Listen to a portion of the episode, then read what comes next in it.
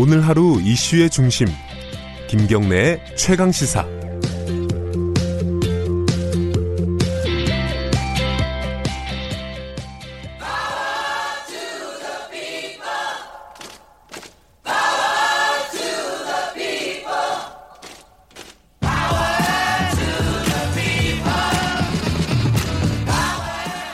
을의 입장에서 을의 목소리를 통해 함께 사는 세상을 생각하는 시간입니다. 지금은 을밀대 민생경제연구소 안진걸 소장 나와 있습니다. 안녕하세요. 네, 안녕하세요.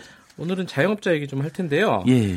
문재인 대통령하고 지난주에 14일에 청와대에서 자영업자 소상공인 만남이 있었죠. 이게 어, 정부 들어서고 처음이라면서요. 문재인 정부 예. 들어서고. 그러니까 중소 중소기업청이 중소기업 벤처부로 예, 예. 어, 정식 장관 부처로 승격하고 청와대 자영업 비서관이라는 직위도 처음으로 만들어졌습니다. 예. 임태현 비서관님. 그리고 예를 들면 뭐 경제인들 만날 때 중소기업 중앙회랑 함께 이렇게 몇 분 끼고 이렇게 만난 적은 있어요. 예, 예. 근데 사실은 중소기업이라 하더라도요. 중견기업형 중소기업이 많습니다. 네. 그분들이 주도를 했고. 음. 근데 중소기업에서 가장 힘든 분들은 밑바닥에 우리 자영업자 중소상공인들이잖아요. 예. 이분들만 따로 이렇게 청와대로 초청한 건 처음 있는 일이다. 아. 그래서 이제 뭐 몇 가지 뭐 그 이견도 드러나긴 했지만 거기에 대표했던 중상공 대표님들이 이제 진보적인 분, 중도적인 분, 보수적인 분들도 있을 거 아니에요. 네. 할것 없이 만남 자체는 굉장히 감동적이었다. 고마웠다. 음. 정말 이야기를 어, 잘 들어주었다. 이런 평가는 맞는 것 같습니다.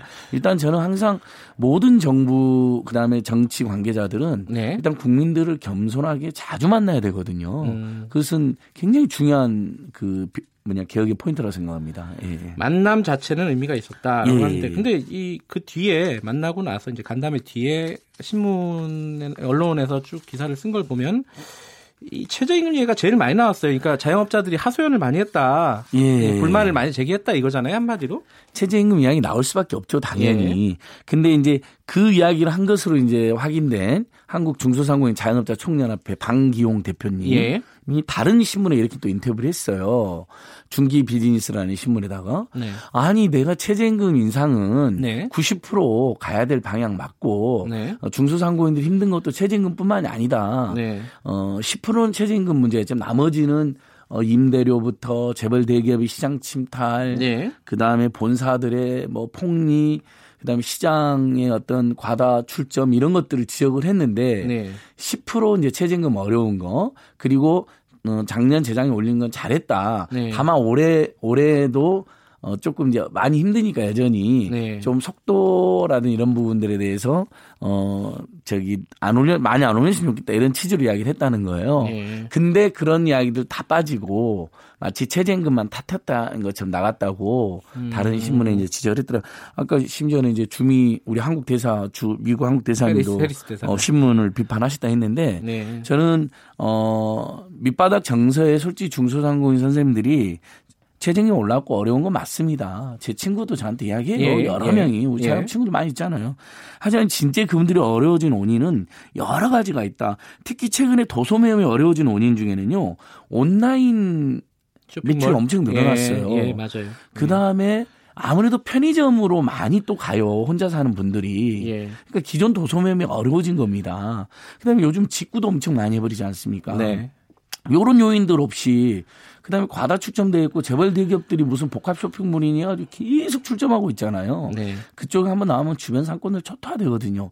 이런 지적 없이 최저임금만 탓해갖고는 답이 안 나온다. 그러면 월급 150만 원 안팎도 못 받고 있는 분들한테 계속 그것만 받고 살아라고 할 것이냐. 그건 또 우리 사회가 도저히 택할 수 없는 그런 잘못된 정책이거든요. 결국 그리고 임금은 늘 올라왔습니다. 그러니까 네. 최저임금만 탓해가지고는 어차피 해법이 안 생긴다. 네. 그리고 여기서 중요한 통계 하나 말씀드릴게요. 작년 통계청 통계입니다. 예. 자영업자들이 어 총 563만 8천 명으로 전년 재작년에서 4만 명 정도 감소한 건 맞아요. 예. 근데 놀라운 것은 고용운이 있는 자영업자는 4만 3천 명이 증가됐습니다. 아. 그러니까 자영업자 4만 4천 명 감소한 거에 가장 큰 원인은 도소매업이 많이 줄어들었어요. 예. 이 도소매업은 최저임금도 일부 영향을 받았겠지만 아까 말씀드린 것처럼 온라인 매출의 증대와 직구의 확대 그다음 편의점이 매출 계속 올라가는 것과 직- 관련이 엄청 크거든요. 네. 과다 출자됐던 건 있었고. 그러니까 실제로 최저임금 줘서 힘이 든 고용원이 있는 자영업자, 그러니까 고용원이 없는 자영업자 네. 말고요. 고용원 있는 자영업자는 오히려 4만 3천 명 증가한 거로 나온다니까요. 음. 그렇다면 최저임금이 결정타가 아니다. 최저임금하고 아무 상관없는 고용원이 없는 자영업자는 398명 7천 명으로 전년 대비 오히려 여기가 8만 7천 명이 줄어들었습니다. 그러니까 실제로는 어떤 매출 하락이- 하락이라든지 또는 재벌 대기업의 네. 시장 침탈 이런 부분도 영향을 많이 끼쳤다고 보는 것이 과학적일 것입니다. 그러니까 최저임금이 지금 사실은 이제 자영업이라든가 이런 쪽이 구조조정 단계잖아요. 그렇습니다. 전체적으로 뭔가 큰 변화가 지금 있는 상황인데 그리고 우리나라 자영업이 좀 포화 상태이기도 하고요. 네. 거기에 이제 최저임금이 결정타는 아니지만은 어느 정도 이제 영향을 준 예. 건또 사실이죠. 그래서 대통령도 인정을 했죠. 예. 미안하다라고 예. 정식으로 표현했고 따뜻한 밥 한 끼라도 같이 먹고 싶다. 그래서 기존에 이제 경제인들을 계속 간담회 하는데 오찬까지는 하지 않았어요. 예. 이번에는 이제 오국밥으로 오찬까지 같이 해서 더 화제가 됐는데 그 미안하단 말에 저 심지어는 저도 예를 들면 제가 정부 정책 책임자도 아니지만 책임자 네. 정치인도 아니지만 중소상공인들 만나면 저도 미안하다는 이야기를 많이 합니다. 왜냐하면 최저임금 인상을 우리가 이제 세게 주장하다 보니까 많이 오른 게 사실이고 그게 일정하게 그 어려움을 더 드린 거 알고 있다. 예. 그럼 그 미안하잖아 인간적으로 미안하고 그다음에 그다음에 결국 중소상공인들에게 그 효력이 올려면 이제 최저임금이 올라간 노동자들이 예. 또는 저소득 가구들이 이제 소비를 늘린다는 전제가 있는 거잖아요. 예. 근데 이게 계속 제가 우리 방송도 이야기하지만 그렇게 월급이 올라간 건 맞아요. 통계청 소득으로도 다 잡히거든요. 근데 교육비, 주거, 의료비, 통신비, 이자비, 교통비가 너무 과하다 거기를 먼저 써버립니다. 예. 이자가 올라갔잖아요. 이번에도 금리도 올라가고 가계부 지금 천억짜리 되니까. 그러면 당연히 그 소비를 해야 될 분들이 소비를 사- 생각처럼 못한 겁니다. 그래서 네. 소득주 성장론이 지금 저는 어, 성과가 늦게 드러난다. 그러니까 대통령 그분은 미안하다 그런 거고. 근데 최저임금 어. 말고도 여러 얘기가 있지 않았습니까? 예를 들어 일자, 일자리 안정자금 얘기도 있었고 카드 수수료 얘기도 있었고 어, 뭐 저- 요약하면 좀- 일자리 예. 안정적금은 그러니까 최저임금 오른 분들에게 이제 굉장히 도움이 됩니다. 네. 어, 다만 문제는 4대 보험을 이제 가입해야만이 일자리 안정적금을 주니까 이제 그거에 대한 아, 예. 지적을 우리 중소형 대표님들 하신 거죠. 예를 들면 대전 지역만 해도 조사를 해보니까 네. 10곳 중에서 한두 곳밖에 신청 안 했다면 4대 보험을 가입해야 되니까. 네. 근데 그게 맞잖아요. 사실 4대 보험도 안 된다 말이 안 된다 우리는 생각하지만 저도 그렇게 생각하지만 중성원 입장에서는 4대 보험을 하게 되면 예. 당장 본인들이 급여에다가 또 실제로 한 10% 정도 더 급여에서 10% 정도를 더 줘야 됩니다. 예. 근데 또 근로자 노동자들 입장에서도 내가 4대 보험 가면 당장 힘들어 죽겠는데 자기 노, 급여에서 또 일부를 내야 되잖아요. 그렇죠. 양쪽 다 안 좋아하는 경우가 있기 때문에 예를 들면 4대 보험 가입을 전제로 하지 않고 예를 들면 사업자 등록하고 고용 형태가 확인이 되면 네. 근로계약이라든지 이런 부분이지 않습니까? 그러면 어 일자리 안정금을 주는 것을 좀 완화돼야 된다. 이것은 어 청와대 이제 인태현 비서관 이런 분들도 예. 어 검토하겠다 이렇게 음, 이야기가 나왔습니다.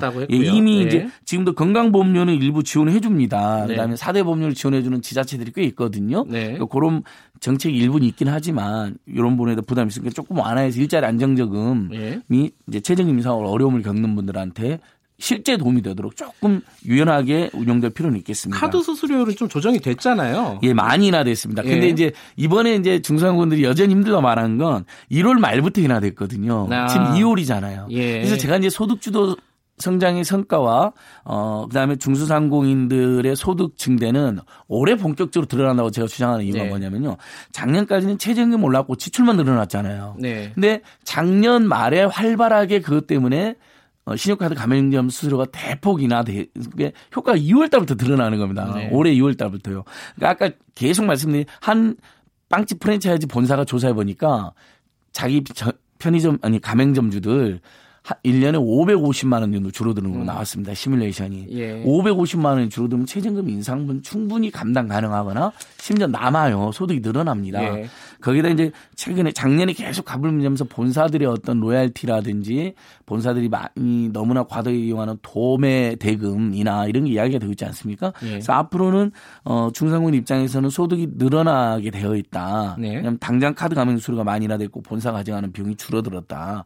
올해는 성과가 드러날 거다. 근데 이제 김성민 한국 마트협회 회장은 더 나아가서 지금은 연 매출 2억 이하의 영세 자영업자들만 카드 수수료 협상을 할수 네. 있어요.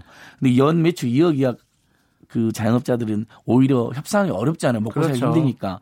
사실 이제 5억에서 10억, 30억 이 구간들이 오히려 예. 카드수를 많이 내고 있는데 이분들은 협상권이 없습니다. 네. 이걸 달라고 하니까 대통령께서 그거 노동조합이 하는 것처럼 이분들한테 다 협상권을 주고 예. 그 협상의 결과는 알겠습니다. 단, 단체에 촉기지 않는 중상원 다 줘라. 예, 할 말들이 예. 항상 많으셔가지고 수수료율 조정도 자영업자들이 좀 대입할 예. 수 있게끔 제도적인 그렇죠. 장치가 필요하다. 여기까지 담, 듣겠습니다. 담배나 이런 것도 수수료를 받으면 안 알겠습니다. 됩니다. 2월 예, 18일 예, 예. 월요일 김경래 최강시사 여기까지 하고요. 저는 뉴스타파 기자 김경래였고요. 어, 내일 아침 7시 25분 다시 돌아오겠습니다. 고맙습니다.